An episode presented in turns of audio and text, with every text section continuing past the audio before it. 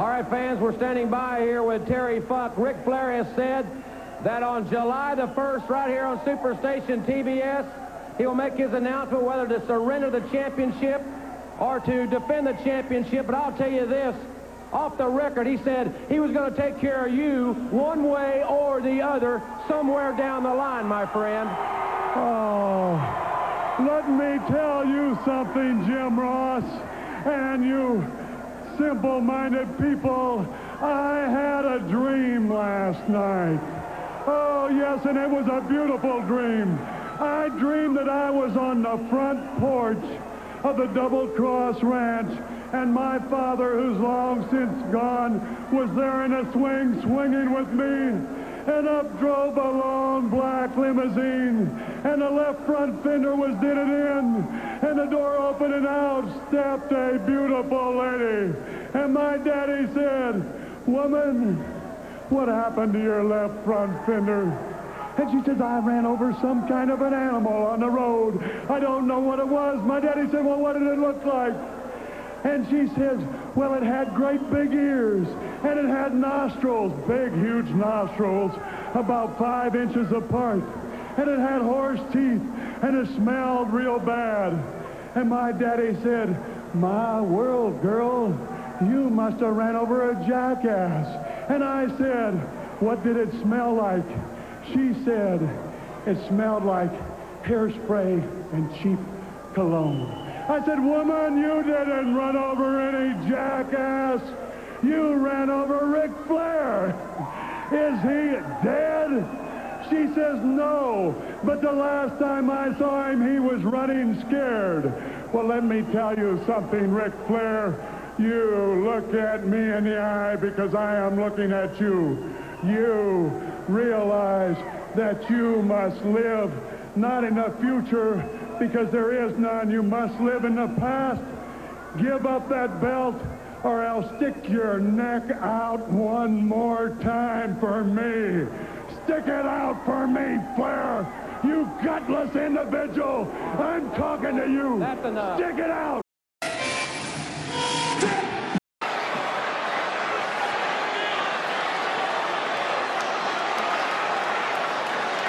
He's got the whole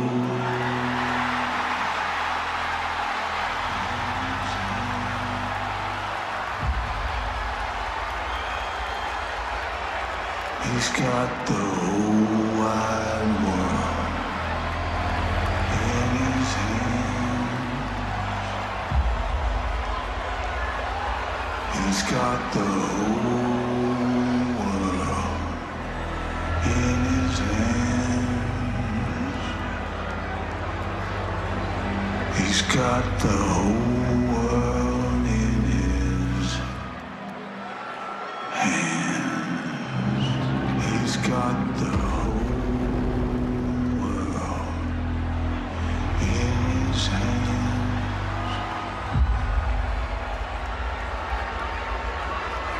He's got the whole wide world in his hands. He's got the whole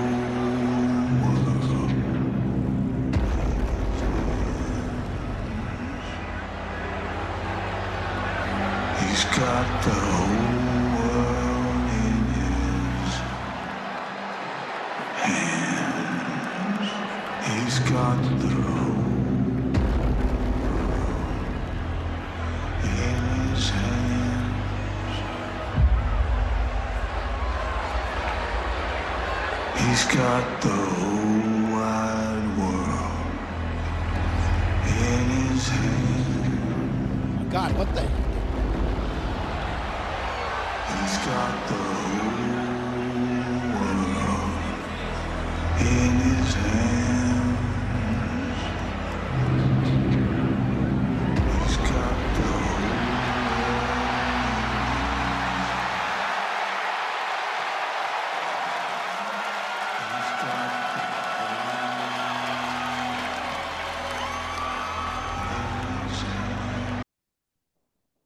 Were tuned in to DAR Media, and unfortunately, uh, things got to start off a little bit somber this week.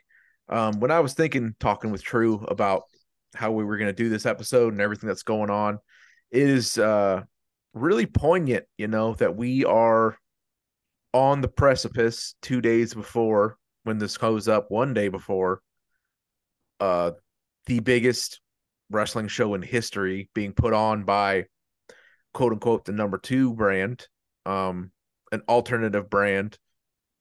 This is a huge, huge, uh, happy weekend of celebration for professional wrestling. And it just reminds me of something that I've experienced in life for sure that life and fate does not care if something is supposed to be a happy time or supposed to be a celebratory time. Life and fate will step in whenever the fuck they it feels like it. And unfortunately, that is what we have to deal with this week. Not unfortunate because this is attracting attention away from this because the things we're going to talk about first are a million times more important. It's unfortunate that it happened. It's unfortunate for the families. It's unfortunate for the loved ones. Uh, wrestling lost two legends, and yes, I'm completely prepared already to say that Bray Wyatt is a fucking legend, and certainly will be uh, for the uh, you know comparable to um, Heath Ledger or comparable to um, other famous folks, Kurt Cobain, that were taken from us way too early and at the apex of creating amazing things that we will never forget.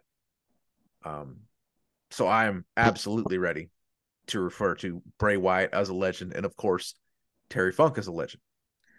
We're going to start off tonight, Bray Wyatt Memorial. Um, we're just going to go around the room, Bray Wyatt memories, what he meant to you, matches that stand out that people can check out. Um, you know, and whatever you got to say or share about Bray Wyatt tonight. We are joined by our uh, one of our UK wrestling writers, uh, Morgan Jayne. She's back joining us again in the middle of the midnight hour over there in the UK. We appreciate her so much, and uh, we are also joined by the king of the Philly arm of DAS Sports Media, CM Trunks. Um, longtime supporter, uh, always hitting us up on on Twitter. Always uh, really appreciate you tapping in with us, man, and keeping things rolling. Uh, we're glad to have you on there, Trunks and Morgan. What's going on this evening? Ladies first. Uh, I'm good. Just excited for All In in tomorrow. Actually, it's tomorrow. I'm very excited. Hell yeah, Trunks. What's up with you, man? I'm doing good. Just taking everything in over the last few days with uh, you know, these losses. Absolutely. And then of course, riding with us, the mogul, uh, the true god. Um uh I guess since I rolled it out, I'll go first. Um Bray Wyatt uh meant a lot to me. Um you know, some people it, it can be or has been uh pretty polarizing over the years, but I'm the type of person who you know, I like my weird, I like my spooky shit in wrestling. Like I don't care. I'll just fucking say it. Like I'm a huge House of Black fan. Um always like the Undertaker when I was a kid. Um anything like that that that straddles that line. Um and this was uh, just because I like the creativity. I like something different. Uh, I like something again that just straddles the line towards a little bit more uh, weird stuff, horror stuff, and um, Bray was just so unique in the way that they spun it, and so just gripped everybody's attention. I don't want to turn this into like too typical of like a podcast, wrestling podcasting type of discussion, but like they just booked him so fucking terrible so many times. And it didn't matter. Every time he came back, every time he was refreshed, every time he was rebooted, he had the whole world in his hands. Every time.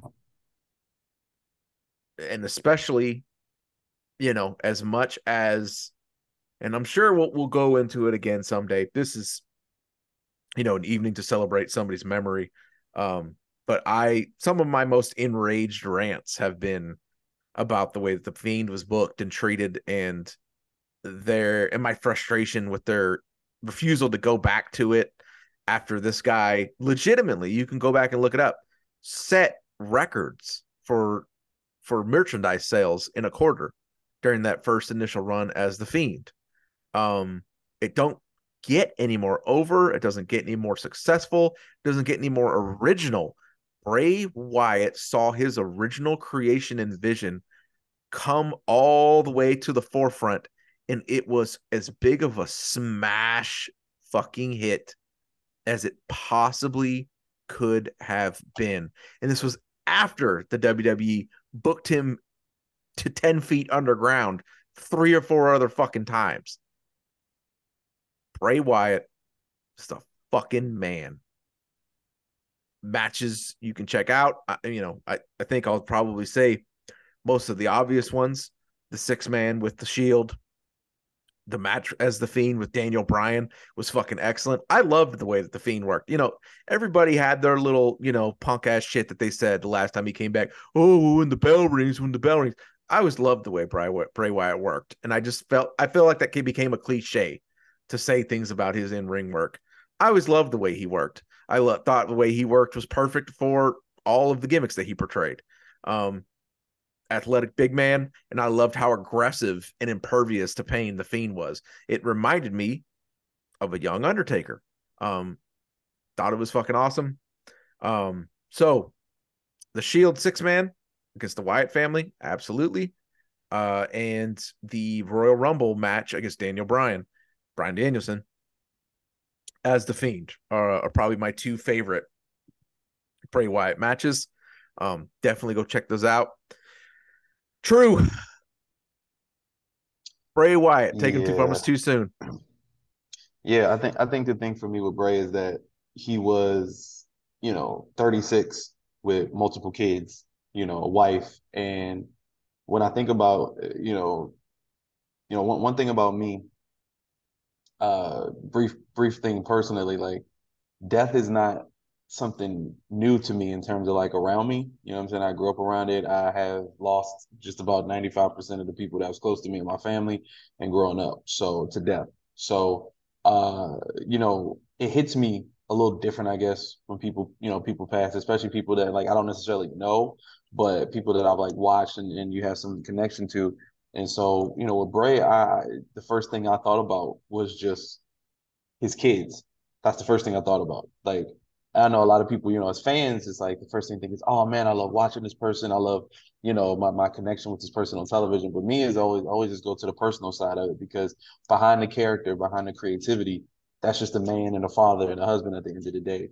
And, you know, as someone who's a father himself, eh, that's my first thought. And so um, when I first heard about it, I was just just like I, like it's funny. So I'm in a I guess I won't get in trouble for revealing this.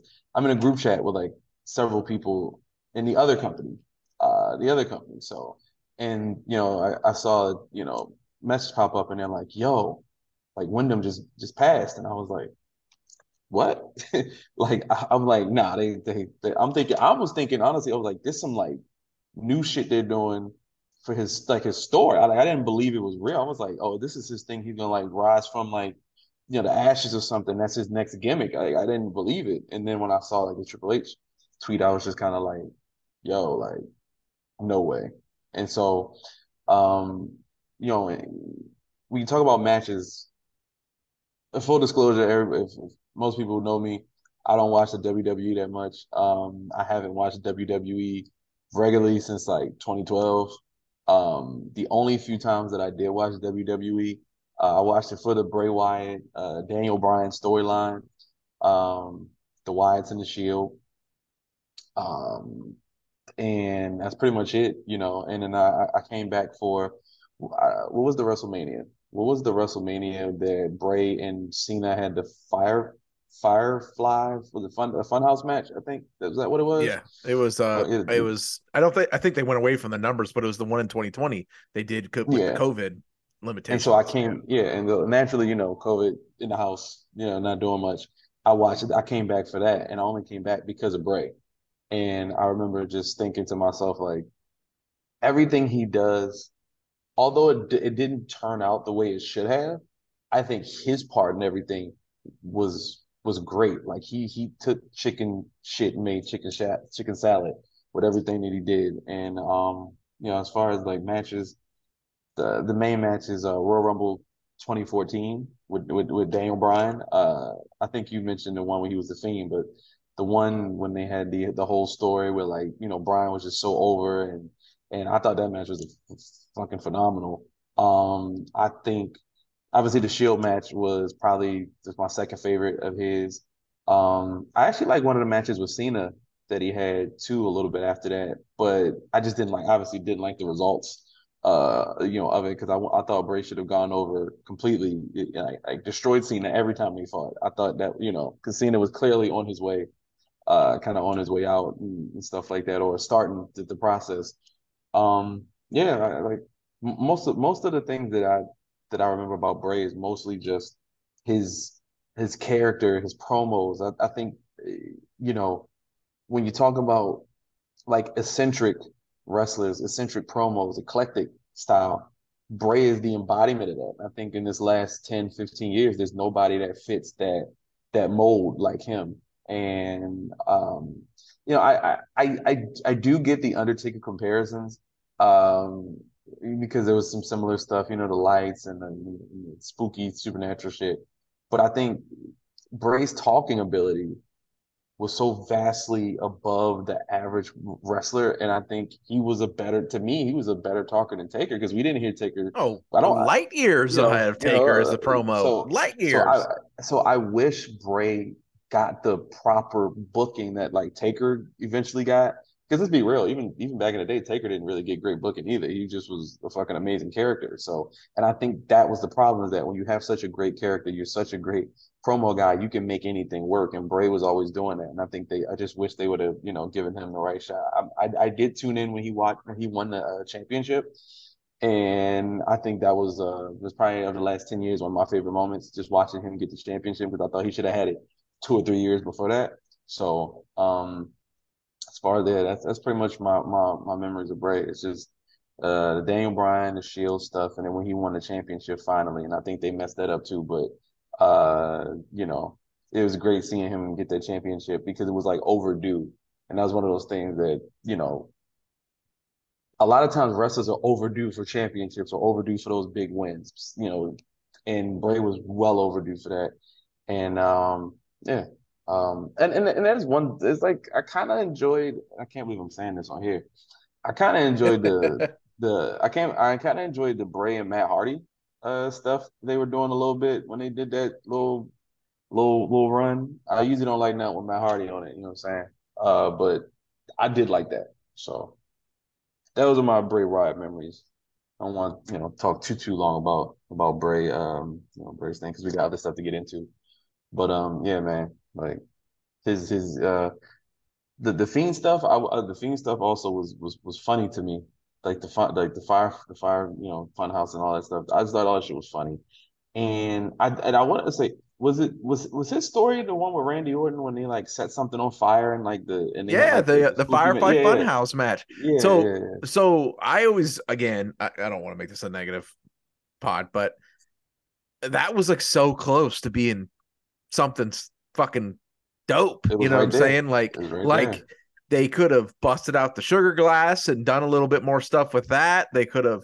There was just a lot more that they could have done because the setting and the execution of it was actually very good and very eerie. Um, I just felt like they they left a lot of tools on the table that they would have been com- they were completely free to use because it wasn't in the arena it was pre-taped they they could have really done a lot more with that and i don't mean they like bray wyatt and orton I mean the people who continually failed Bray Wyatt over and over Yeah. and now will never have the chance to redeem themselves. Um yeah, but Yeah. that was interesting too. And again, like out on a limb, like the only other person people you can think of before that time, you know, until we got into the COVID era, was the Undertaker, that doing like crazy shit like that, like graveyard matches and and yeah, because him and Mankind had a had a graveyard match, if you recall, um, in an actual uh, graveyard. Um, I was the only person doing crazy out of the box stuff like that. Um, so Bray Wyatt could have been and should have been that for this generation, and for what he did accomplish, he's still absolutely a fucking legend. Um, one thing I did want to say that you made me think of, and I don't know what it is. Uh, you know, when I made my reference earlier, um, to life and fate not caring about when something is supposed to be happy, turning it into death. Um, I was also speaking of personal experiences where I've learned that myself the hard way on more than one occasion. Um, when this news broke last night, I kind of, and I don't want to sound callous, I'm going to make it make sense in a minute, but I kind of like went on about the rest of my night. Like it just didn't register. Like it's just, and it took all day like, talking with everybody today to realize, like, holy fucking shit, he's really gone. Because Bray Wyatt's just such a larger than life entity. There's like, oh, that's what, like, there's no way. That's not real. Like, Bray Wyatt is Mhm. not fucking dead. And yeah, man, just, I haven't been, I haven't been overwhelmed by a by a death like that from a wrestler or a celebrity in a really long time where it was just like I could not my brain could not process that this had actually happened. Um so yeah, Facts. really big deal. Hit me hard. Uh Trunks, Bray Wyatt, what are your thoughts? Um some memories, some matches maybe? Yeah, so like when I came across the news, I was like just scrolling Twitter feed and I was definitely one of the people that was, you know, pretty much numb to it as well. It was just like hard to even process that it was happening. Um, so, you know, I haven't watched WWE in a while either, like, you know, in several years, but I do remember when I was watching them, like when he debuted, um, he was one of those characters that was always interesting and kept me captivated with his promos, uh, especially during the time uh, CM Punk. He was like uh, he left the company and they introduced several new acts around that time, and Bray Wyatt was always one of the people that uh, kept my attention. Uh, overall, his promos, I always thought his promos was like better than anybody. Probably my favorite promo outside of Punk, out of everybody, um, you know, over the years. I had I was actually like just going over his stuff all day, uh, just to, you know, just celebrate his life and his legacy. Um, just to remember because it's been a while. I didn't really get to go through his fiend material too much. Like I was I was like kind of tuning out of WWE at the time when that character was introduced. But I did, you know, keep up and see some highlights of it. Um yeah. And like you said, those like his matches, match wise, I would definitely say the Shield match and the uh the Bryan match was the ones that were stand out to me. Morgan, uh you were, you know, just about maybe I'm off base. You're gonna today now you're gonna flip around and be like, no, I didn't care for Bray Wyatt. um, but you were really just about at a right age group where this might have been a might have been might have really hit. Um Bray Wyatt memories uh matches. Well, I remember when he debuted as Bray Wyatt and he was in NXT and then he came to the main roster. and he was just very captivating. Like everything about him, the entrance, his promos, just the whole Wyatt family. I remember the feud with the Shield and the match and just the fans chanting "This is awesome" before the bell had even rang. It was just an amazing atmosphere. And obviously his feud with Daniel Bryan and Punk and John Cena. Um, I didn't catch a lot of the Fiend stuff because I wasn't watching WWE, but I've seen like highlights of it, and that seemed like it was really good work. My favorite memory was in 2015 at Raw in Manchester. I was there live, and that was my first time at a, a Raw. And he was like in the main event segment, and The Undertaker and Kane were there, which was my first time seeing The Undertaker and Kane. And so that was just really, really cool to see all them together. So one thing that I think people should notice listening to this is pretty much universally all three people said, you know, I wasn't really ever paying attention to WWE during these times, but I fucking watched what Bray Wyatt was doing. And that's something that I've actually heard a lot across a lot of people that they're not really into the WWE, but when that fucking guy is on there talking, you listen. Um good He's a- things that he's a throwback. I think Bray is a throwback to a time where a lot of people, like if you watch WWF growing up or WWE at a certain point in time, like it was extremely character driven and, and like promo driven. And, you know, over the last 15, 20 years, there's maybe four or five people that came on the screen and You're- cut promos that were great. you're rolling right into what I was about to what I was about to get into is for those of us old enough to remember the prime of like the attitude era and like when and and also on the other channel during that the prime of the attitude era WCW Nitro um there hadn't there had not been an original creation out of the WWE that had that level of pure electricity before the fiend. It was the first time that they had struck gold on an original creation Yeah. in like 20 fucking years. And that's why it was Yeah. so mind blowing because the WWE is so far up its own ass all the time about what, Facts. what they create, what they create, what they create. What they create is the only thing that matters. And they come up with this original creation that had, man, you guys might not have been watching.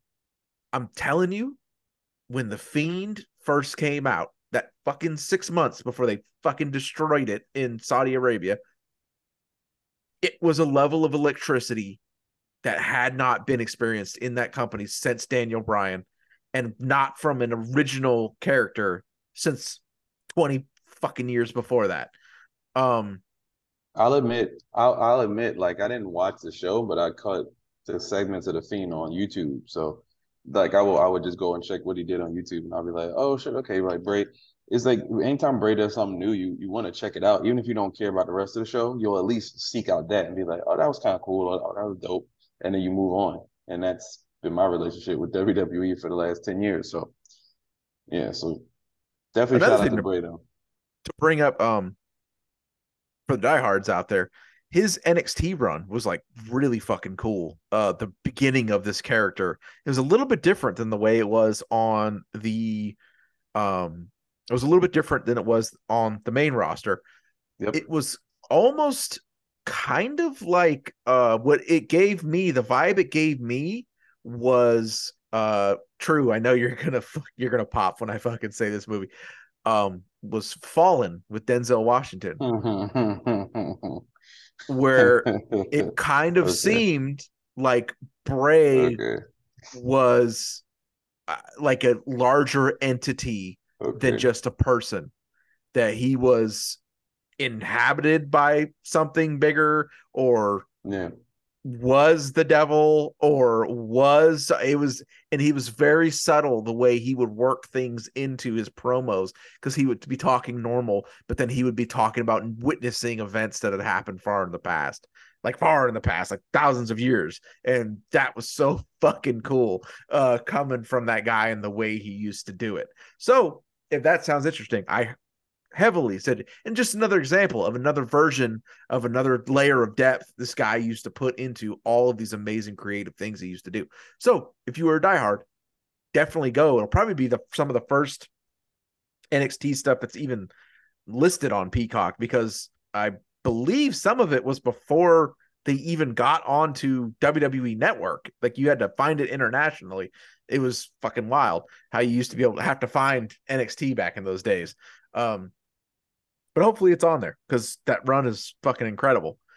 Yeah. Um, Well, I just want to say, um, like I said, Bray, Bray's impact on professional wrestling. Because I remember when he he first got fired from WWE, and there was like this: What's Bray gonna do? Is Bray gonna go here? Is he gonna end up in AEW? He was on like Warner Brothers lot, walking, talking with people, and there's this whole thing. And he, you know, to go from being Husky Harris in NXT to becoming um, an enigma in his own in his own right, I think uh, that's his legacy, and I think that's that's what matters the most is that this is a amazing character, amazing promo. Um, obviously, you know, uh, like a, a, a father, a, a husband, and so many people have said nothing but nice things about him on a personal note, on personal. And I think that's what matters the most is the legacy you leave behind when you leave this earth is your impact on people, your impact on the world, and your impact on what it is that you do. And Bray uh he he had the trifecta he left a positive impact on everything that he did. Um everybody he you know matt says so many great things about him and he seems like he was full of life. There's videos we've seen you know just in the last day of him just you know being really just really accommodating and cool to fans and just people in general. And you know so i think that is that's his that's his legacy man he is you know and he was um for all for all accounts, just a great man, and it's a it's a tough loss in the wrestling business. I mean, we just had two back to back tough losses, and uh, you know, with a weekend like this where it's supposed to be exciting for fans, it it, it puts a damper on it a little bit. But you know, I think we're gonna see. Um, you know, see a lot of tributes, even in AEW. Obviously, you know, Bray isn't uh, you know, wasn't in AEW, but he had a ton of friends in AEW. So I think you're going to see a lot of tributes. Um, I'm anxious to see if maybe at All In, um, you know, they do some type of tribute to him or something like that. I think that's that's very possible. Um, you know, obviously Collision is already taped. Uh, so you know, although we got we got to we got to talk about that in, in a couple minutes, but uh, it's taped, so you know they won't be able to do anything live. But um, and, and you know I didn't watch I don't watch SmackDown, so I don't know. But one of my friends was texting me uh, a little while ago and just you know saying that like you know uh, was it Erick Redbeard or or Erick Yeah. Rowan as he was long he was there. You know Braun Strowman, Cody was there. Cody had a promo. So I think like I said that you get just you know when you lose people, you just celebrate their lives and just uh, you know try to do things to to to uplift their memory and their legacy because they're not here no more. And um, you know, hopefully, if you're listening to this, uh, hopefully we we've tried to give a good you know a good idea on on on you know how Bray impacted us and and what we enjoyed. And and you know obviously uh, the other loss that that happened in the wrestling world uh, was Terry Funk. And you know I'll be honest I I wasn't you know I didn't get a chance to see a lot of Terry Funk. I just respected him because he's Terry Funk you know? So um you know that's one of those things. And and and, and that's kind of what i you know want to you know, pivot into a little bit is, is is terry funk is that you know i started watching wrestling a little bit uh i'm showing my age a little bit here uh a little bit before the attitude era began. So um you know new generation era was kind of my era. I was a kid i was a really young kid. I used to go to the supermarket and i used to pick up uh pro wrestling illustrated the wrestler inside wrestling all these magazines and I, I, don't I don't I, I gotta ask more. I want to ask Morgan. Do they have those magazines in the UK? Like those magazines in the UK, like all those old wrestling magazines? Were they No. ever in? No. Okay. I'm old as I'm old as dirt, obviously, because I remember these. I used to go to the supermarket. I used to uh, this well, I shouldn't. I, I used to steal some candy while I was in the supermarket. I used to walk around eating the candy in the supermarket, and I would grab the rest of the magazines and I would walk around. And if maybe I, you know, maybe we had enough money to get one of them, I would get, I would pick the one that I want, and I would sit and I would read, and I would read about Terry Funk. I would read about uh, was it FMW? I want to say. Uh, Yeah, maybe yeah, I- yeah. yeah. FMW. I used to read about like All Japan, New Japan, but way before I knew what any of this shit was. And um, I remember in like 96, 97, I remember reading that Terry Funk was coming to ECW, and or it was, in ECW, and um, my uncle had a friend who watched professional wrestling, and he was like, "Yo, man, I'm I'm watching this. I think it's barely legal or something like. I think it was a pay per view, Yep. and it was like Terry Funk and Tommy Dreamer and like Raven and all this stuff. And I remember watching, and that was like my first time actually seeing uh, a Terry Funk match that I remember. I do know I had the old WCW VHSs once again, showing my age. I had the WCW VHSs, and I watched a Ric Flair and Terry Funk match. Um, used to go to Blockbuster Video, and they used to have all the videos uh there. And I remember watching it because I was just I was just enamored with wrestling. So I would just go and watch every single VHS that they had. I would literally go and be like hey you know talk to my mom and be like mom can I get this? Can, can I get this one? She's like I, I guess. Go you can get it.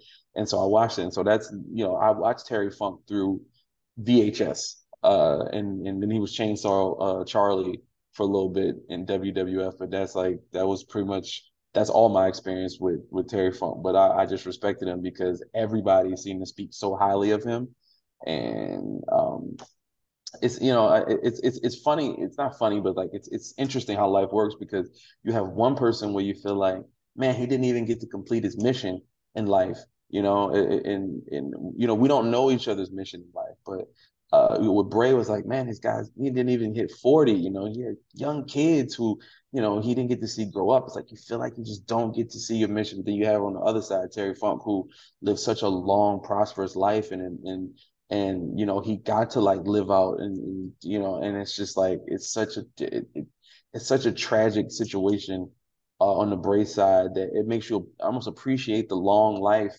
and the many years that Terry Funk had, and and he got to get the flowers. You know, you get you got to get your flowers because everybody showed him love. And um, you know, I saw I saw Punk had posted on his Instagram, uh, you know, wish we had more time. And and then, it summed it up for me. Like, even though he's, you know, Terry Funk has been here for so long and on this earth, there are people who he probably just got to have relationships with in the business over the last 10 years, you know, that wish they probably wish they had more time. You know, I think Punk spoke about Harley Race kind of the same way too um you know and and it's just interesting that you know like i say we we anytime wrestling goes through losses it's tough but i think those two are really tough because in some way these are two of the most eccentric wrestlers and the most different wrestlers in history terry funk is not your average everyday wrestler let's just be No. clear he's not your average everyday wrestler so i think using you know losing two of those guys i think it's for me it's just a reminder i think to all professional wrestlers that you know be authentically you be you because both Terry Funk and Bray Wyatt were authentically who they are.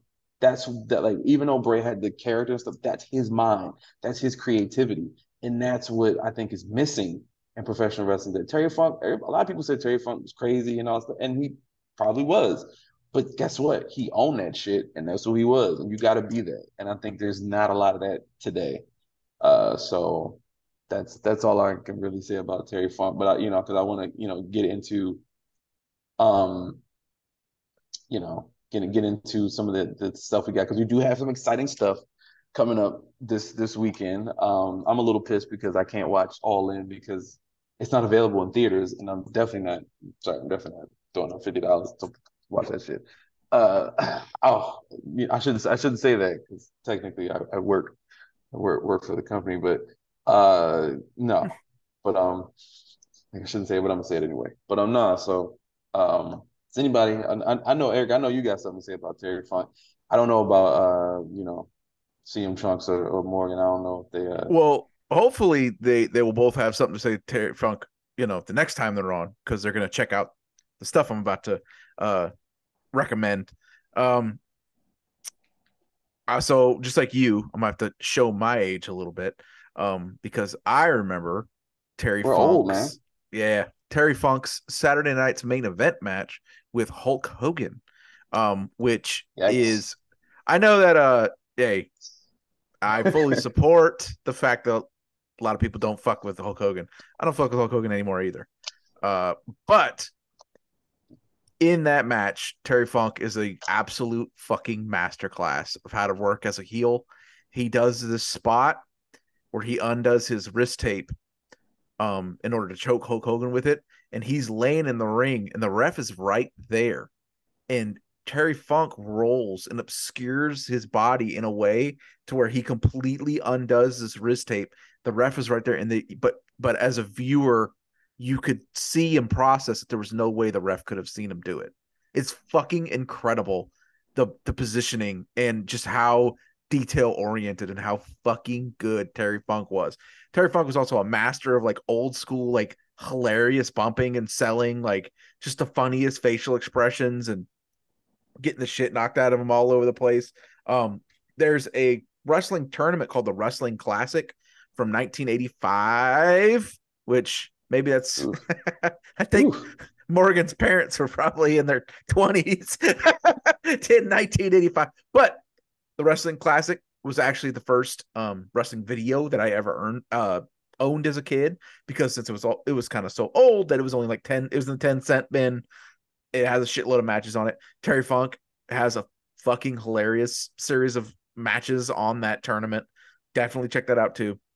The biggest two though both of them are two of my personal favorite matches of all time. Um, one is from WCW Clash of the Champions in November of '89 against Mm. Ric Flair, an That's I Quit one. match. There are two matches in history that I will tell you that are the two most absolutely legitimately brutal matches you will ever see that did not involve like actually hitting each other with weapons. They don't there's a little bit of weapon use in both of these matches, but first one is the strap match between Vader and Sting at Super Brawl. Holy fucking shit. The second one though is the one I'm talking about, Terry Funk. Terry Funk against Ric Flair, I quit match. Clash of the Champions 89 November. These, you know, when they say on commentary on WWE on AEW, oh, those those chops sound like gunshots. These chops are so fucking loud. It's you cannot watch it and not absolutely jump and cringe. Ric Flair and Terry Funk beat the fucking shit out of each other in this match. It is right. one of the most brutal matches that does not involve weapons you will ever, ever, ever see. It's fucking incredible. I love it. It's one of my five star classic, like perfect matches. Definitely my top 10 of all time. The other one is a little bit different of a situation, but I still think it's a fucking blast. I bet our buddy Roy Johnson would love it too because he loves all gas, all action matches. And Terry Funk and Tully Blanchard have a match at WCW Slamboree 94. That's about that's about 7 minutes long. They go completely fucking crazy from the opening bell, stiff as hell, weapons, beating the piss out of each other. They had a guest a guest spot from Gordon Solie on the desk with Bobby Heenan and fucking Tully Blanchard and Terry Funk are fighting and beating the shit out of each other all over the fucking place. Um, on top of them, and Heenan in his old delivery was like, "They're coming over here, Gordon. Watch out!" It's it's fucking incredible. Please, if you check out anything, if you want to check out some Terry Funk stuff, Clash of Champions, November '89, Slamboree 1994 against Tully Blanchard.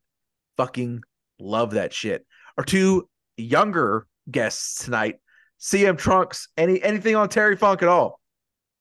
Yeah, I will say uh, my first exposure to Terry Funk was probably when I was like learning about ECW when I was young. I was uh, I came across the the rise and fall of ECW DVD, and they were going over all the history of ECW, and you know he had a segment and it showed like his impact on ECW, and at that point he was already a legend, but he was like you know, pretty old at that point, but still wrestling, which was pretty uh, crazy for me to see at that point. Um, and then like the whole thing where they invaded uh, Raw, ECW, and they had the feud with Edge and later at One Night Stand. That was uh, I just remember when I was young, I was I was probably like 12 or 13 when I saw this match, and uh, I still wasn't really like hip to like wrestling being um A you know like a work or whatever. And I just remember him being thrown in like a platform of barbed wire, and he was just selling. It was just like almost traumatizing because I thought he was like dying. Um, so yeah, that's that's pretty much my my memory of Terry Funk. um at the time too you said like it was crazy hey, he was old he was still wrestling uh they he was still doing like moonsaults and shit too like it was fucking Yeah. crazy during that time you're talking about um they showed it on on the the retrospective um and the reason the only reason i didn't use it because i can't remember the exact date but he and uh mick foley have a fucking hardcore match it's pretty fucking legendary like anybody that's mine or true's age like knows the one i'm talking about because they just kind of randomly one night on Raw's War, it was like the last 45 minutes of the show. Mick Foley and Terry Funk have this fucking hardcore match, and they're just all over the building doing crazy fucking shit. It didn't really connect to anything else that was going on on the show at the time. It was like, I think that there was some sort of situation, a travel situation or something where somebody couldn't get there, and they're like, oh, fuck it. Terry Funk and Mick Foley just go, go, go fucking crazy for the whole last half of the show. It's a pretty legendary match. I believe I want to say it happened in 97 um is when I would say to look for it. Um maybe late 97. Um look around, just Google Mick Foley, Terry Funk, Street Fighter, Falls Count Anywhere, Raw's War. You w- you will find it. This is a pretty legendary uh match. Morgan, our youngest, um anything, Terry Funk, anything. The only matches I've seen are his matches with Punk, um, the singles match in Ring of Honor 2003, and the tag match with Raven in TNA in 2004. Um, but I know he meant a lot to Punk. I know Punk had a lot of respect for him, as did a lot of other people. he was one of those guys, uh, much like Harley Race, much like Roddy Piper, Terry Funk is in that class where he's your favorite wrestler's favorite wrestler. You know what I mean? All of the wrestlers that everybody can name that they like, they all will point to Terry Funk, Dusty Rhodes, Harley Race, Roddy Piper as like influences on what they do and what they love about wrestling. So definitely that's a good way to summarize it. That somebody as young as you that's that's so most 99% of their exposure to wrestling has been in, in the the very super modern era. You still know about Terry Funk and the respect and the reverence that guys from this generation have. Like that's that's a very cool way to convey and make clear the legacy of somebody like Terry Funk is that, you know, even somebody from the youngest adult generation that we have watching wrestling um is is an admirer of their work. Um unfortunately as fate has collided with our fun weekend, we could do a little bit of collision. True, you sound like you uh you had thoughts ready to go, man. Uh collision tonight. Um, I'll be honest. Uh, really don't give a damn about about this collision because it's taped. So, um, you know, uh, I mean, I can't. It's it's out there if you want to be spoiled. Um, but the only thing that's announced is the uh the all-star eight-man tag. yeah, so so I so I know that there's going to be a Jack Perry segment. Um, Hopefully there's no uh he doesn't want to use any glass. yeah, right. And it, and then there's a uh Big Bill match that's on the card. Um, you know, obviously Big Bill's not, and I think they announced officially that Dark Order um are gonna face Action Andretti and Darius Martin. Um, and then I think there's there's there's two matches. So uh there is a Eddie Kingston, Orange Cassidy, and Penta uh versus I think the Butcher Blade and Kip Kip Sabian. I think um I think that's Oh, the match. Kip, Kip Sabian. Yeah, there you go, right? Sam told us. Yeah. and then then of course the there's the there's there's basically a two match it's basically a two match show. Um, honestly, I think Willow's on the show, Keith Lee is on the show, who was a kind of a center of some some controversy this week of my, him possibly being let go. Um, but I was I'm I, I like I don't want to spoil it if people haven't obviously you haven't seen it yet. Uh, I was a little disappointed in the All Star eight man tag of who the surprise or mystery partner ends up being. Was not a not a fan of that. Um, maybe other people will be a fan of that. Um, I wasn't. Um, but no, I think it's I think it's I think it's a it's a cool concept. I think they should do this even more. I think they should do this more when they do these all star matches. Where you see all these talents that we never get to see uh, interact, like Swerve and Punk in the same match.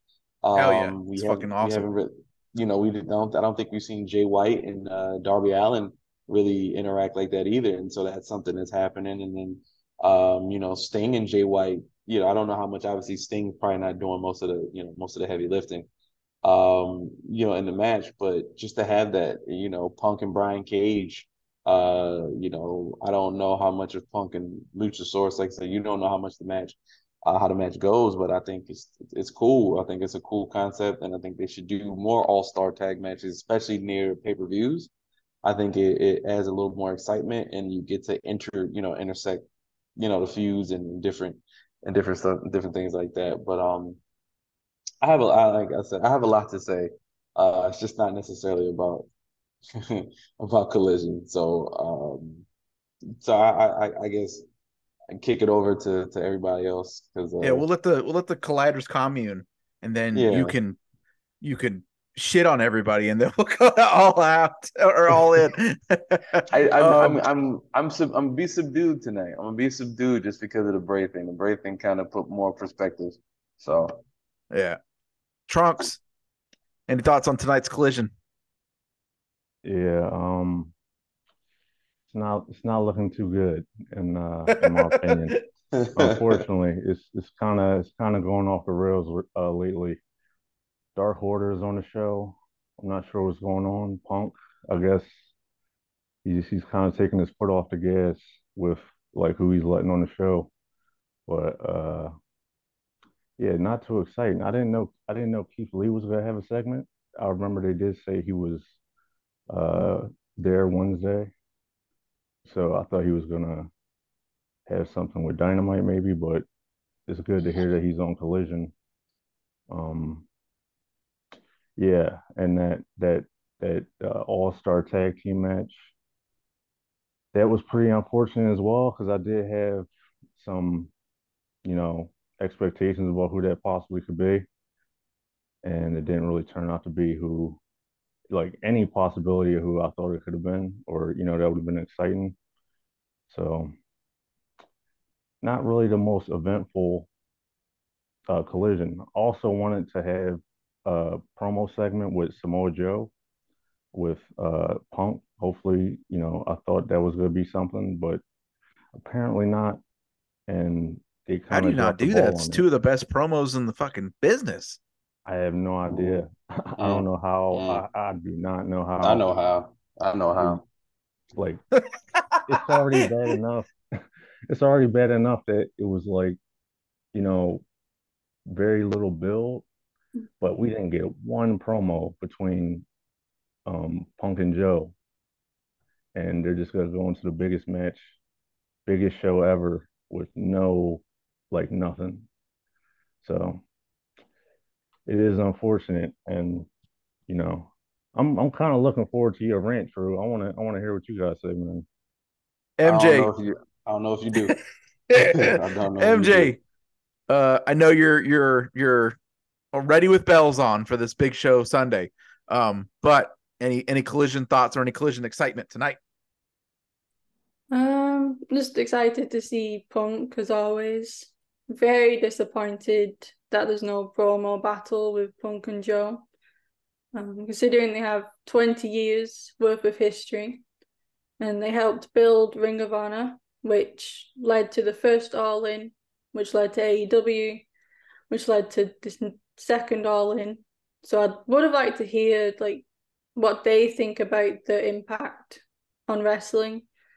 So that's disappointing, but it's just the last few weeks of collision. Just that hasn't been hitting as hard as the first few weeks. Yeah, and that's uh it's tough timing too because uh over here I know this doesn't mean much. Although I see you got your little Patriot shirt on, so you so, so you're obviously a little bit into a little bit of American football, but over here uh we've got college football starting up tomorrow night, and my sick ass will be watching it. Fuck yeah. Um so straight. it's it's a Damn tough right. time for them to uh the last couple of collisions have been a little, little bit rough. All right. All right, true. We're all gonna time for some ISO ball. We're all gonna clear out. Nah, man. So I'm actually gonna I'm gonna do this. I'm gonna stop my video because I'm gonna move around a little bit while I do this. Just because. So there's two things, right? All right. So my rant had absolutely nothing to do with all in collision at first. I was just very tired because I think this professional wrestling business is a piece of shit. And I want to say this, and I say this from the bottom of my heart. I love professional wrestling. I am a fan of professional wrestling. I've been a fan of professional wrestling, and I'm gonna get loud. So I'm gonna, I'm so I'm moving to a different quarters right now. But no, I've loved professional wrestling my entire life. I absolutely appreciate the fact that there are two major companies in professional wrestling right now. I love that. I absolutely love it. But what I don't love is that these companies are fucking idiotic.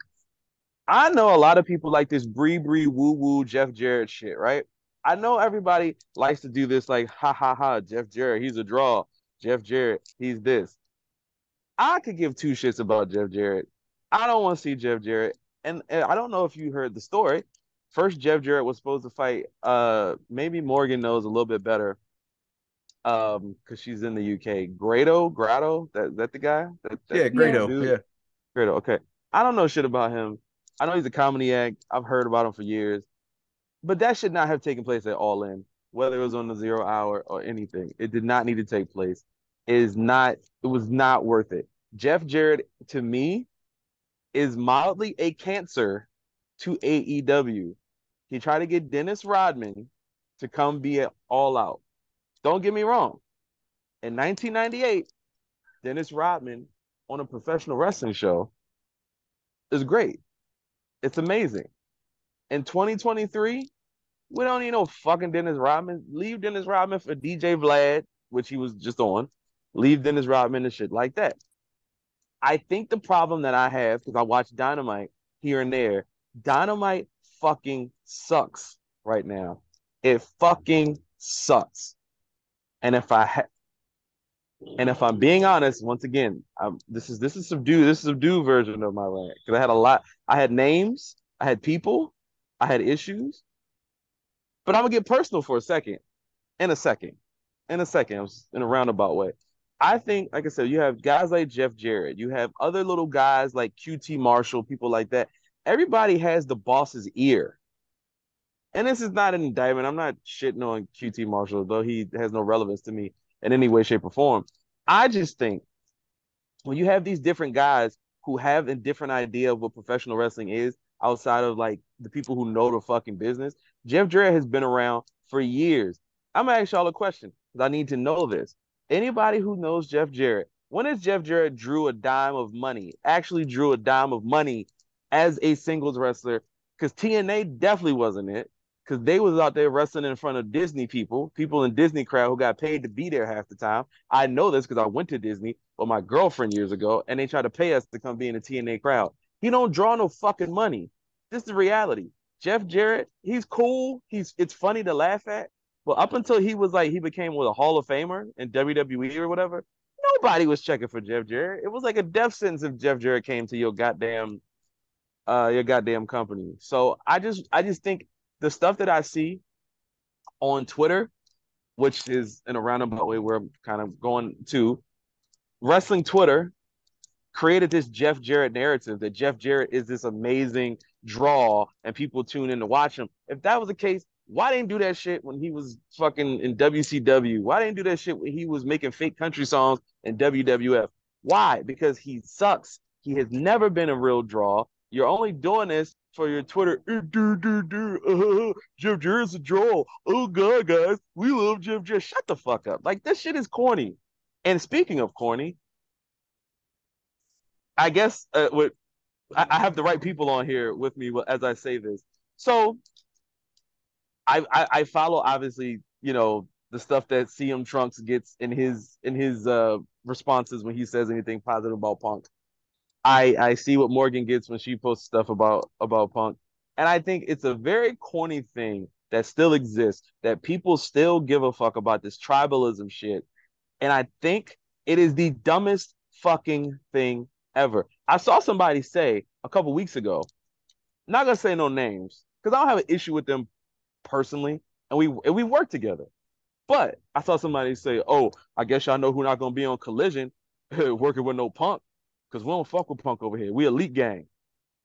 First of all, I found that funny because they were talking about Swerve. What's the main event of Collision this week? What happened in two weeks?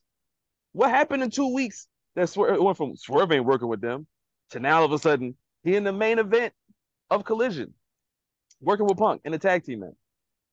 And this is why I feel like people need to sit down and shut the fuck up sometimes because you don't understand. This is a business.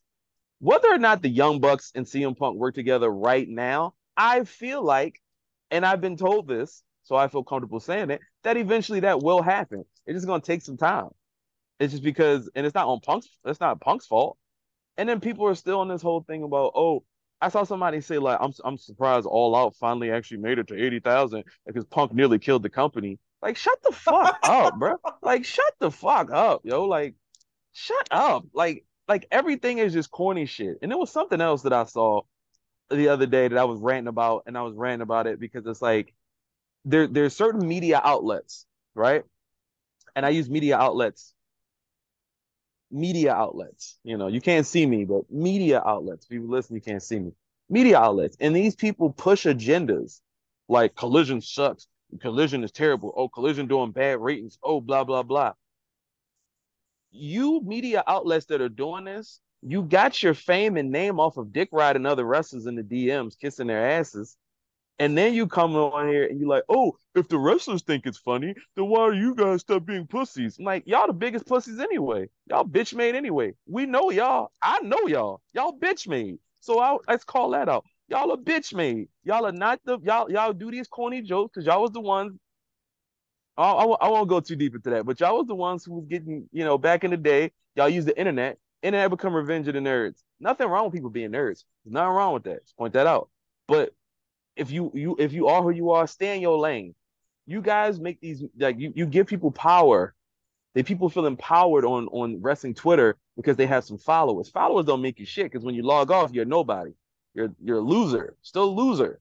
At the end of the day, and that goes for wrestlers too. If you laughing and up with them, and I also want to point out for everybody who keeps mentioning me in my DMs and saying this, I don't know no fucking Matt Coon. Also want to point this out. I do not fucking talk to Matt Coon and and, and people who know the FTR with, with Dak stuff, I don't fucking talk to Matt Coon. I'm not friends with these people.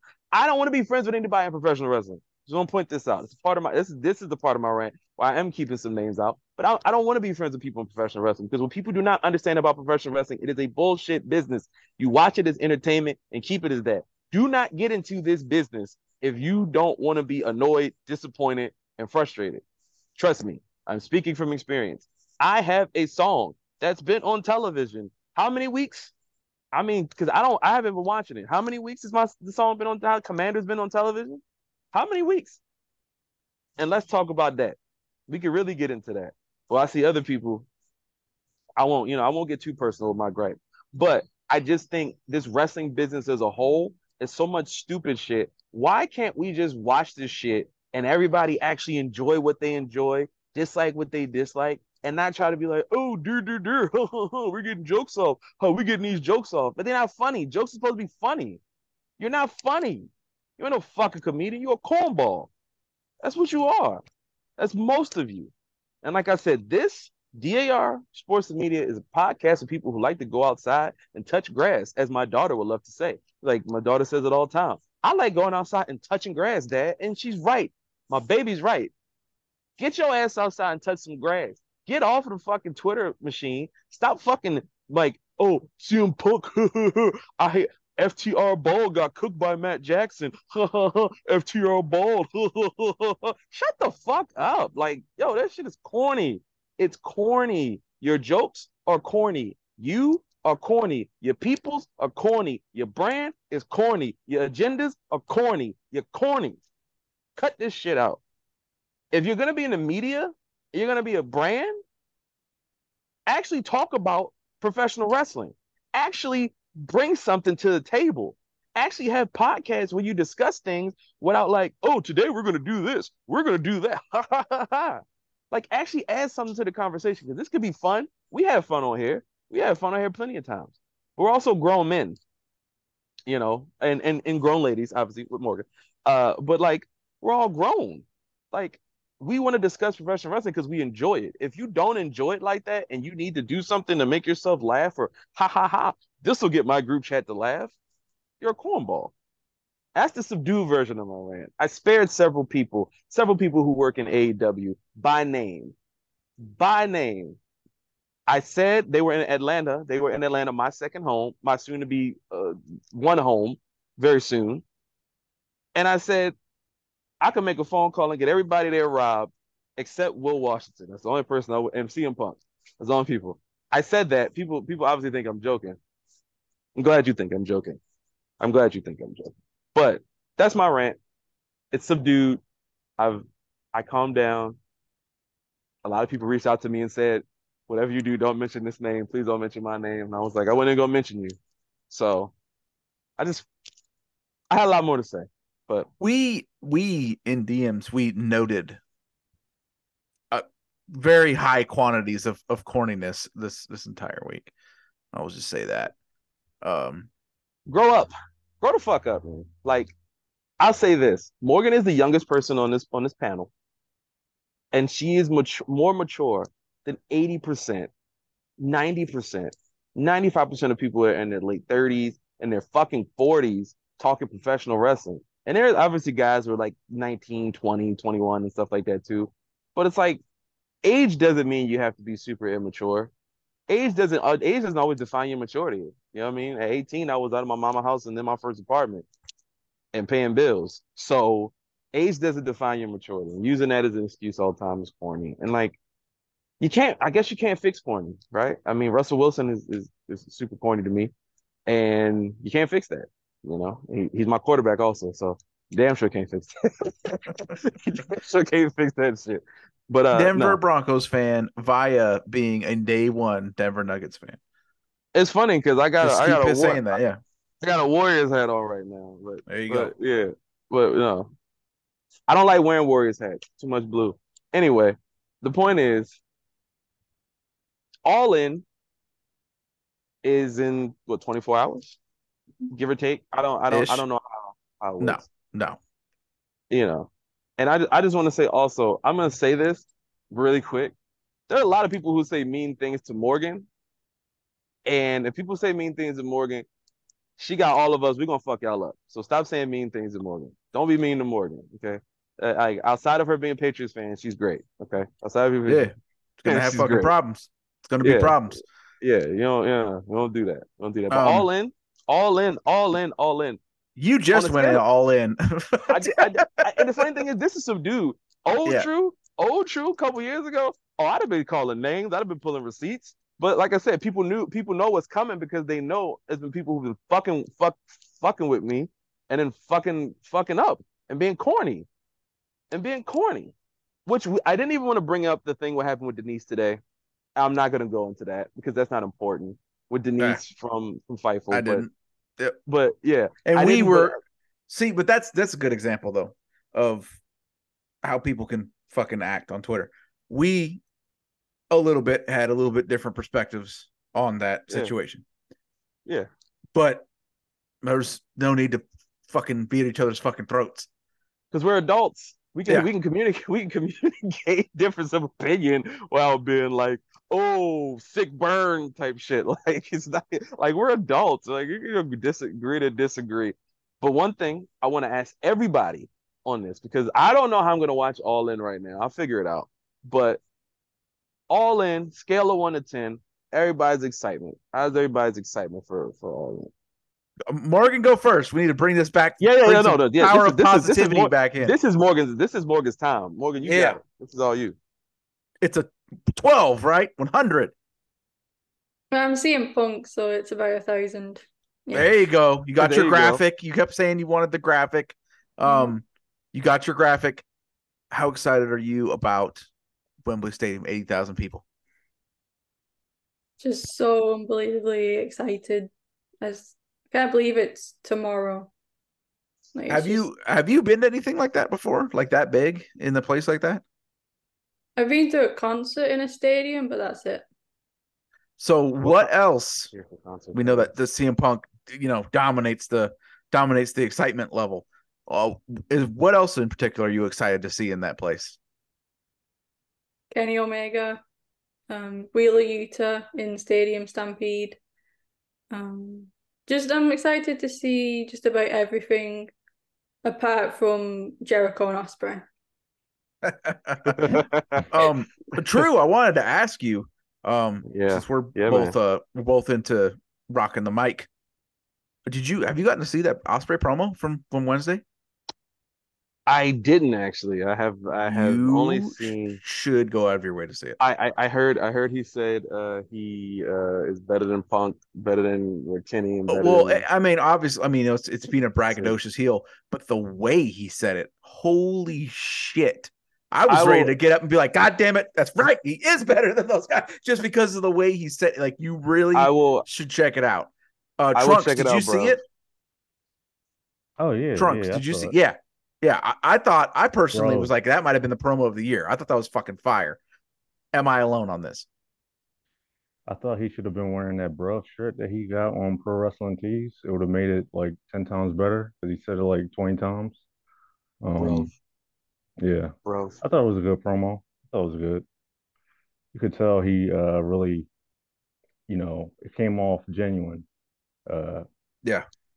so yeah, It was kind of like um, uh, this is a big comparison, but uh, it's the only thing I can think of to compare the level of genuine, authentic aut- intensity was um, you know, when Steve Austin does the the the, the Austin three sixteen promo, you can tell he fucking means every fucking word.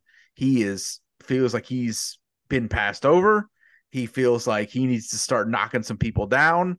He feels like this is his time. And when Ospreay really got going the other night, you could tell that he fucking believed the things he was saying and that As he he knew it was kind of his moment and his time. He's going to finish up this contract. He's 30. He's just hitting his prime as a wrestler. The time is coming and it's beginning on fucking Sunday. Um, so I definitely, sure, you got to check that out and we'll, we'll get thoughts on it.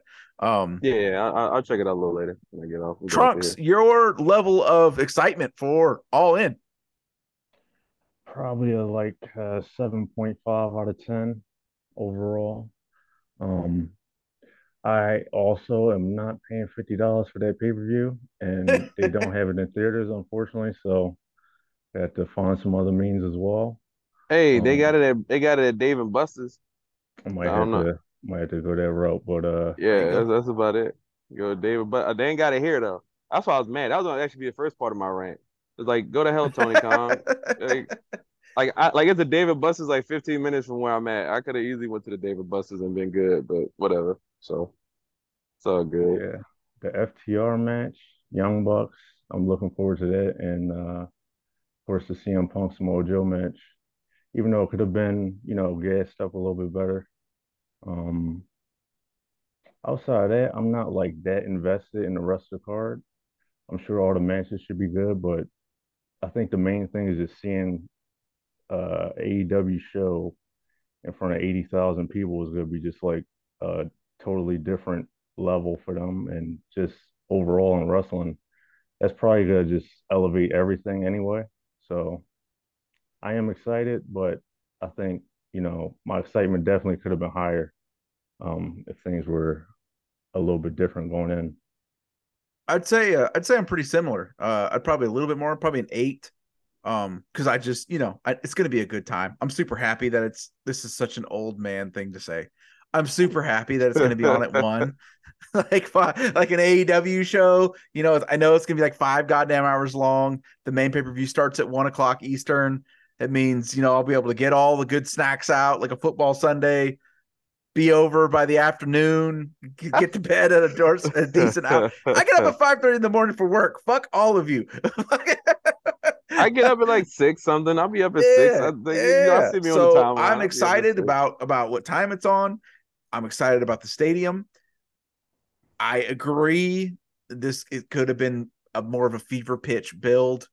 Um, me and True, we kind of guessed in the last episode, and it looks like it's definitely gone that way. That it's a let's celebrate where we're at as a company and just try to get a shitload of people on the card because there's a fuckload of multi-person matches, and I wouldn't be surprised if more multi-person matches got added.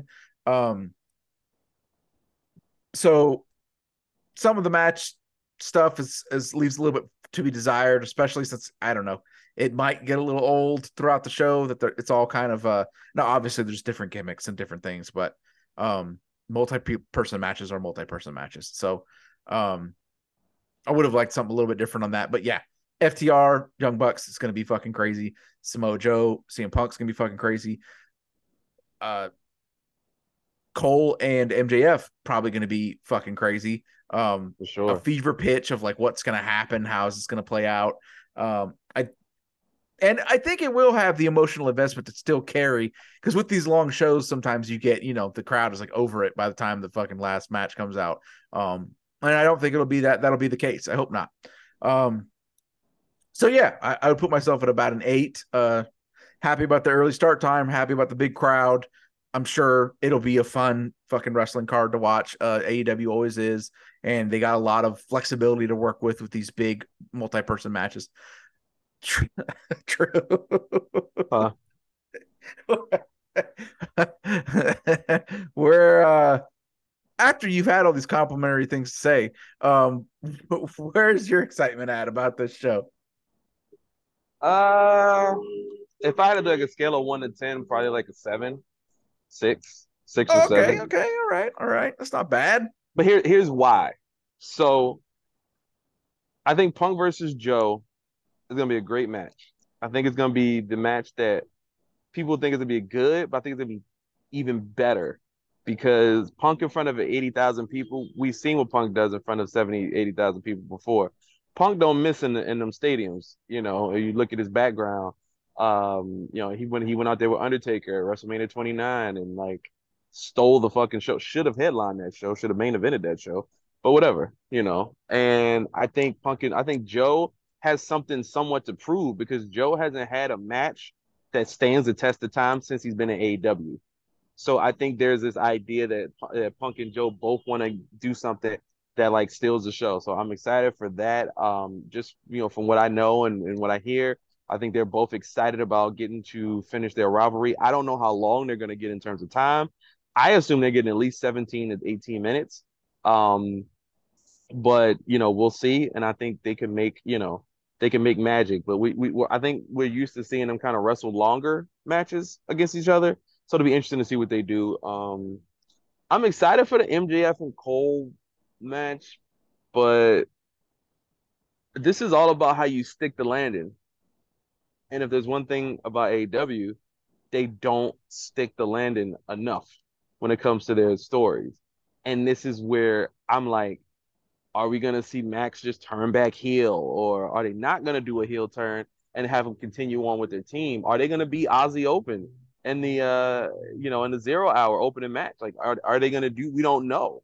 So I think there's just this, this di- different dynamic uh with that match where it's like it could go two two different ways, three different ways really, and two of those ways suck, and then the rest of those ways are like, oh, okay, this could be good, this could be okay. So it, it's just kind of a like a, wait and see approach. I'll be honest, I'm not excited about all those trios matches and all the like multi-man matches like that. I think that's why my excitement's at a six. Uh, I'm excited to see the the wrestling between MJF and Cole, Punk and Joe. Um, I absolutely the match I'm looking forward to the most in ring wise is Young Bucks versus FTR. I think they're getting at least 30 to 35 minutes, if I had to guess. And I think they're going to blow the fucking roof off this place. I think this is Um, going to be the FTR Young Bucks match that we always thought that we were going to get. Yeah, they they they are both driven right now.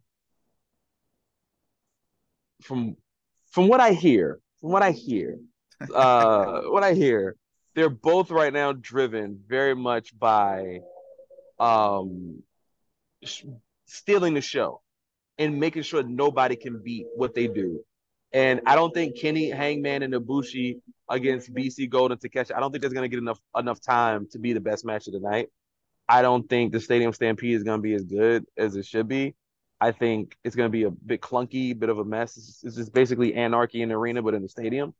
And I think, uh, you know, the uh, Fatal Four Way match would be a lot better if it was an All Star Fatal Four Way match with ladies, um, because Toni Storm and Shida are going to do some heavy lifting in that match, buddy. So, uh, and and I I can't say exactly how someone said it to me, but someone basically said Britt Baker has regressed so badly as a wrestler that there's no reason that she's still in this shit. Like there's no reason. And I agree. I agree with them. There's no reason that Britt Baker is still a part of any of this anymore. There's no reason. And I think she's a just a big name, but her promos are not the same. They're not as good. Um, her matches stink. And Storm, you know, Storm and Shida are gonna have to do heavy lifting. I would have loved to have seen an Athena, a Willow, or somebody else. Uh, you know, even uh, you could even put a you know Diamante, uh, Mercedes Martinez, anybody who can actually wrestle a decent match, put them in the place of Saraya and and Britt. But I get why Saraya's in the match. Obviously, I get it, but there's other things. And and and where's the collision match? Where's the collision title match? Can we get a collision title match? Can we get a match with some of the ladies from Collision involved in it? The TBS championship? We don't have that. Uh, so that's where my excitement goes away a little bit because I think about what could have been versus what is. And unfortunately, you know, um, unfortunately, the match that we all think we all wanted, uh, we're getting, I guess, two thirds of that, and that will be the match that is the Young Bucks and FTR. But I think Punk and Joe, it's not a disappointment, but we did just see it a couple weeks ago. You know, we just we just did see a couple weeks ago. And I feel like if you're gonna, and this is why I think you know they pivoted from that. That was not the plan initially for Wembley. That was not the plan. Um, I know people think Omega and Danielson too was supposed to be the plan. That I don't think that was actually a plan. I think that was a a, a, a back. I think Punk and Danielson from Forbidden Door at the Forbidden Door time. I think Punk and Danielson was probably the Wembley plan, if I had to guess, uh, based on what I've heard. So I think that was the plan. I think Omega was always going to work a multi-man match. I think Bucks and the uh or either a multi-man match or he's gonna fight Takeshita and they just changed it around. So all in has changed a lot. And then the biggest elephant in the room is what the fuck is all out gonna look like? What the fuck is all out gonna look like? Do we know? We don't know yet. And that is what is MJF gonna do? What is Adam Cole gonna do? What is Punk gonna do? We don't know. But yeah, so my excitement is I don't know, man. Like AEW's been losing me in terms of their booking, and and they gotta they gotta fix their shit because it's just celebrating that you know, like I said, Tony Khan said like, oh, we're gonna make over a hundred million dollars in revenue this year, and it's like, why do I care? I like, why did that? That doesn't matter to me. Like, it's great for the business. It doesn't matter to me. I'm a fan. I'm a fan. I want good TV show. I want to Well, see good fucking and- stories. And the thought is, you know, okay, you're making 100 million, but you could have made 200. you know, you know, he, he- he said he's gonna make over, but it's like all this revenue. You got an eighty thousand seat stadium. You guys are filling it to the brim. It's it's it's full. It's sold. It's damn near sold out. You have sold out a fucking stadium. You have had bigger crowds than most of the WrestleManias of the last 10, 15 years. That's a fucking amazing. And you're giving them a hot story right now. Even though I think the MJF Cole story is slowly jumping the shark a little bit, slowly going down a little bit, but you got a great story that people are into. People are like really into Max right now. I know Morgan is not a Max fan, but a lot of people are into uh you know Max and Cole's thing right now. And I think they it's carrying the build right now. And then the Bucks and FTR is like big, but I don't know. I think if they want to do something big, I've said this idea before. This needs to be the first time we see Punk and the Elite have some form of interaction, even if they don't fight each other, touch each other. I want to see a 35 minute Bucks and FTR match. And then Kenny comes down and he's like, you know, Kenny comes down with maybe Cutler or or Ibushi or whatever, and they're checking on, you know, the Bucks and FTR laid out. And I want to see Punk come down and check on FTR. And I want them all to stand up and look at each other and just have that moment. And you should do that in the second to last match on the card. I think just having them in the same ring looking at each other, even if you don't do that match down until 2024, it's just you got to build the excitement up. It's almost like how Rock and Cena did their one year build, or you know when Austin and Rock had their thing and you you knew it was coming, but they took months and months to get to it. It's like if you got a big match like that, you just gotta you know throw the throw the seeds out there, but don't you know you don't have to give it to them right away. But at least let people know, hey, guess what? You didn't think this was coming. It, it's coming eventually. So that's what I would like to see. Whether or not we get that, I don't know. Um, Tony Khan has some like bullshit thing to say about I can't make everybody get along.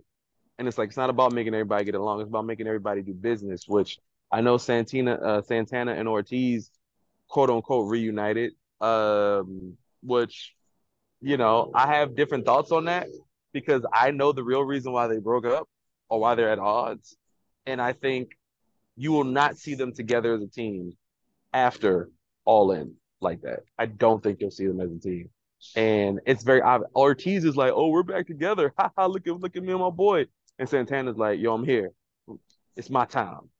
They're vastly different, and um, yeah, I, I think Tony Khan has to step in at some point and be like, "Look, man, y'all got to sit down. It's been a fucking year since y'all had a little scrub. If you still mad about some squabbles from a year ago, grow up. Like, grow up, man. Like, get this shit over with. Like, it's really been a year. Like, all out like a fucking year ago, and we're still dealing with this shit. This is stupid. This is stupid. And I think if all in, if, if even if they didn't wrestle each other on this show, even if they just were like, we knew they were like working together or like they were they were like cordial. Even if they had even if they had a private conversation through fellow friends, which I don't know if it happened or not, but my thing is, even if they did that, at least give us something. You like they're working the same they're working the same shows, which I mean is cool, but you know, you still got the whole thing and like everybody and all that. Uh, It's weird, man. Like you, you should never have to have your top talent on one side and then the top talent on the other side because you can't just like all coexist and just be normal. Like that's fucking stupid. And um hopefully all in leads to something. We need something. So, they need a big angle coming out of this, not just for all out, but for full gear and and and beyond. You need something that's so hot that people will wait months for it because they have nothing. There's nothing. There's no story that you want to make wait months for. So I I can only hope. Um I can only hope, man. Like I said, I'm I'm not super excited about it. Uh, but like I said, the matches should be great. And yeah, that's about it. Morgan, I have a question for you, Morgan. It's a very important question. Very, very important question. Besides Punk, I know you said you have about Kenny Omega. Is there any match that like stands out to you as it's gonna be like an all-time match? Like any of these matches at all? I know, and I know it's not Ospreay and Jericho. Uh, any particular match? FTR Bucks. See, everybody knows. Everybody knows. It's the one. It's the one. This is this is this is the one. I am concerned though about time constraints hmm. because okay, so it's on at 1 p.m. here, what time is that there? It's like six or seven or something like that. Six. Six. Okay. Do you guys have restrictions on like how long people can be in stadiums and stuff like that, or like how long they can like do events? Because that's that's an actual thing here. I know there's a thing here. I'm not sure. Okay. Because I'm hoping that they don't. I'm hoping that like people's time don't get cut. Like I, I like I think it's there's so many people on the card already.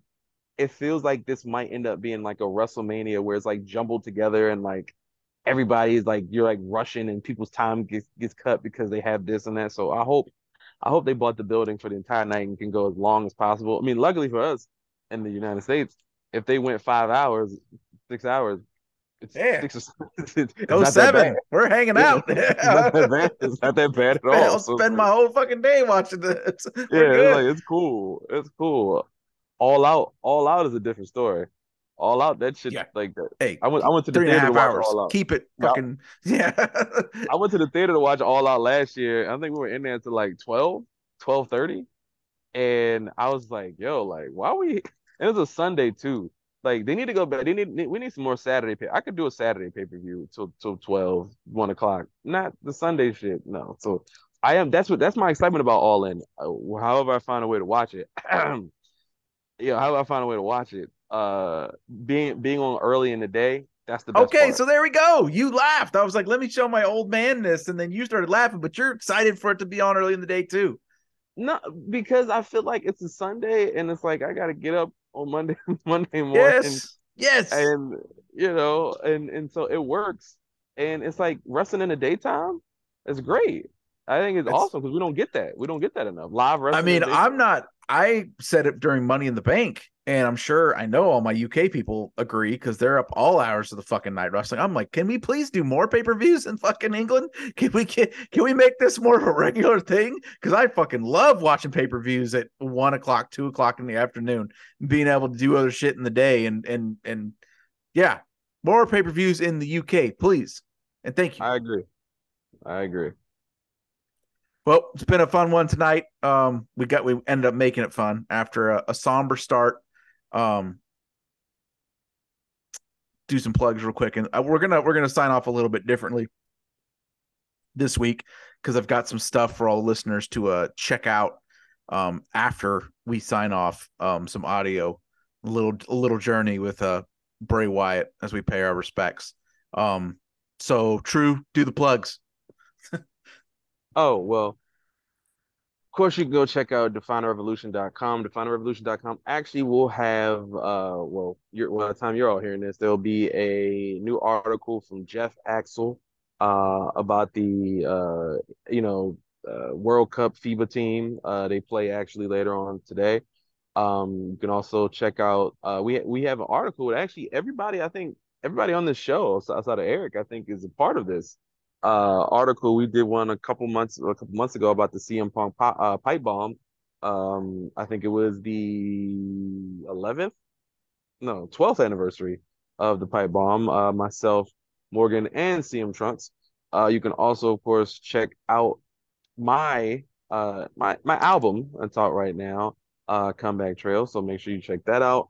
Um, don't think there's anything else. I do know we got some some more uh some more stuff coming up, some NFL stuff coming up. Maybe, maybe we can get a Patriots fan to come on one of these shows during the season and and and express their pain uh for the season uh about their about their Patriots. Maybe. Um yeah, but you know, NBA season is, is right around the corner as well. Uh, so we're gonna have a lot of content. Actually, also side side note, really side note, Sunday, I actually just thought about it. I might not be able to watch All In because DAR Sports and Media is actually supposed to be at the Pro City Hoops, uh, going down this weekend on Sunday, um, in Virginia. So we will be a part of that. We are accredited media at the Pro City Hoops. Um, it's like a pro am G League ish type of thing where we're going and look at some uh, players and scouts and stuff like you know do some scouting. So uh, we're we're making things happen right now as best we can. Uh, so I think that's everything. Uh, Morgan, you got anything to plug? I know I know you do like a ton of things. You're you're all you're you're all around. So, what what you got to plug? Um, can read my articles for Daily DDT. I always post them on Twitter. And you can follow Best of CM Punk on Twitter, where I just post about CM Punk all the time. Uh, you got anything? Well, uh, yeah. I, for people who don't know, because I had somebody ask me like, "Yo, who runs the Best of CM Punk account?" And I was, somebody asked me like two people asked me that, and I was like, "Who do you think?" I was like, "Who do you think runs that?" Like, like, come on. And um, Trunks, what you you got anything going on? You got anything? You got anything you want to promote? Anything in the streets? Nah, nah, nothing to promote. Nothing to promote. Well, he got this going on. Hell yeah. Yeah. Well, like I said, man, I this was a fun show because I wanted to get, you know, all in. It's supposed, it's supposed to be a celebratory show, but obviously the Bray thing kind of, uh, we've been planning for this all week, and then the Bray thing happens. But uh, I'm glad we all got to express some, some show some love to Bray, and you know, hope his family and his loved ones are all doing as, as best as they can uh through this tough time. And same goes to the family of Terry Funk. Um, you know, and hopefully all in and collision both turn out to be great. I hope so. That's yeah, I hope so. That's all I can say. Because if it's if it's if it's not good, if it's not a great event, woo, the reactions. Twitter's gonna melt down. If any if anything sucks on that card, Twitter is going to melt down. Tony Khan, the ball's in your court, buddy. Give us what we want. Some good shit. So everybody uh listening out there, uh stay tuned if you want to take a, a little journey with Bray Wyatt. Um there's one thing that Terry Funk, Bray Wyatt showed us or should teach us is to be unapologetically yourself. Absolutely own it. Push forward. Let the good things that you have inside of you shine. And on that journey, if you ever get lost, just follow the fireflies. I was raised in Lafayette, Louisiana. My daddy, he's a captain of his own shrimp boat. I hated my daddy. He was a mean old man, my daddy. He took an eight-year-old Bray Wyatt and he pulled him out of school. He didn't think I needed to learn with them other kids. but then randomly one day, my daddy, his boat, well, caught on fire. And it sunk him down into the daggone sea with it. And I went away. I went away for a while. but Bray Wyatt, he told himself how to read. And I started out with See Spot Run, and then it was Clifford the Big Red Dog, and then it was the good book mostly after that. and I learned. And I learned a lot of things. I learned how this world likes to throw away a little white trash peon like Bray Wyatt. And let me tell you something. I ain't no white trash. And I ain't no peon either. I am better than you all. And I wouldn't want to be that guy. I wouldn't be that guy, that first guy that has to get in the ring with me, man. I wouldn't want to be you. Because I am going to take pleasure in watching you burn, man. Just like my daddy. Come with me. Time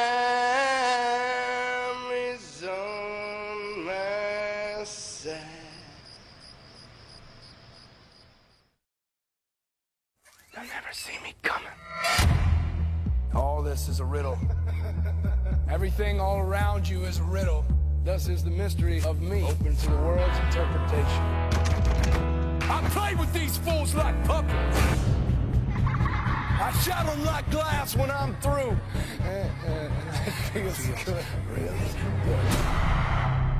We're past the point of no return, aren't we? Haven't you seen it? Because I have. We're coming won't you do me a favor? Go back and tell all these men that I'm here. I'm here. And this is everything is it's real. real. You tell them I said that. You can never, never hurt me. You hear that? You can never hurt me.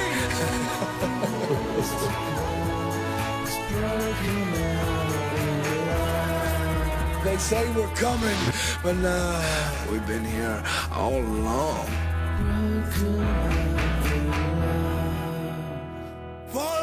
The brothers.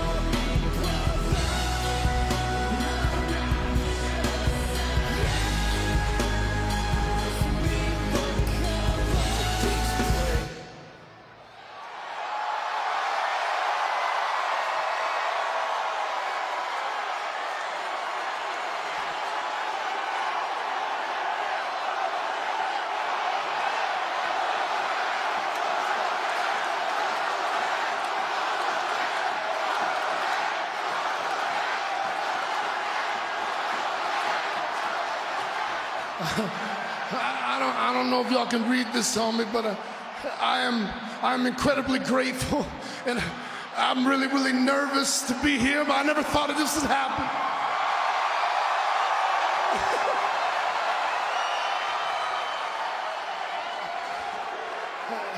And this this this right here, this is just me, okay? Yeah, this is a, a version of me that I've, I've never got to introduce to you guys before. This is just me being me, genuine me for the first time.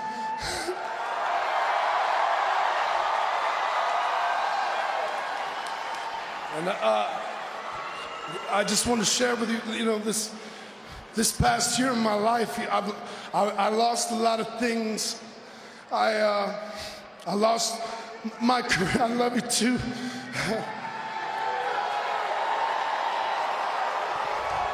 I lost, I lost my career. I lost my self confidence. I lost two people who were very, very close to me. And I, and I lost my, I lost my way. And I, I, and I got to a point where I thought that everything that I'd ever done here, otherwise, I thought it was all meaningless. Nothing I ever did has mattered to anyone. And, and, and I, was, I, I was wrong. I was wrong.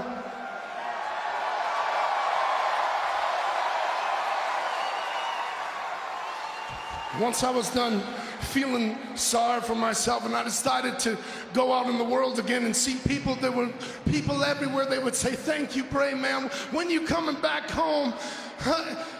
And then every once in a while, there would be someone I would meet that's truly remarkable, and you you know who you are. But these people, they would come to me they would come to me and they would say, Bray, I just wanted to thank you, man, because I was in a time of need and I lost people that were close to me. And I lost my self confidence and I felt weak and I felt vulnerable. And in this weakened state, I found your words, Bray. I found your words. And I just wanted to thank you, man. You saved my life, Bray.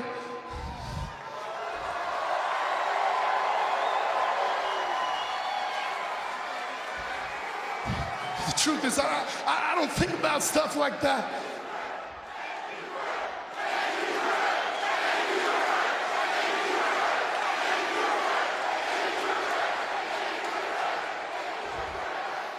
And the thing about that is, is that I can sit here right now today and I can look all of you in the eyes and I can say that you were there when I was weak, when I was vulnerable, when I was down. So I just wanted to say thank you. You all saved my life.